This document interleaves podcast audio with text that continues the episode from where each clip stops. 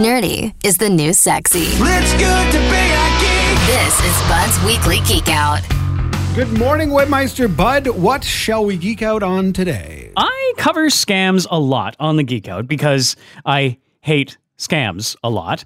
This year, a new twist has emerged to try to convince you that a scam is actually legit, and I wanted to tell you about it. Again, you may know, you may easily be able to spot this sort of thing, and that's excellent. But this may not be the case for your less scam aware friends or family, and those are who scammers prey upon. So the whole thing goes like this. One, a victim is convinced by a friend on, say, Instagram to invest, say, $500 into Bitcoin to get much more money in return.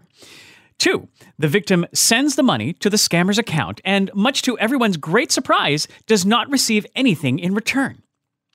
Three, the victim figures out that the friend on Instagram who suggested this investment had had their Instagram account taken over, so it was actually the scammer pretending to be the friend.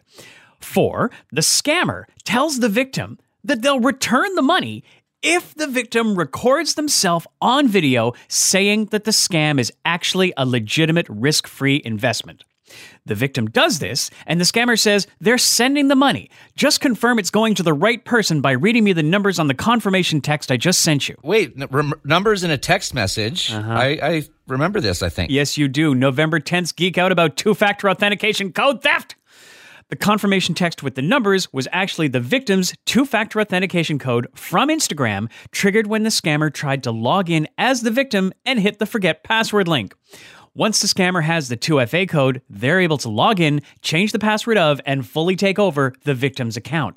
The scammer then spammed out the video that the victim recorded saying the scam was legit to all their friends via their own Instagram account, thus making it look crazy legitimate. A terrible, terrible cycle where the scammer gets everything and the victims get nothing. Again, cliches are cliche, but they're mostly true, right?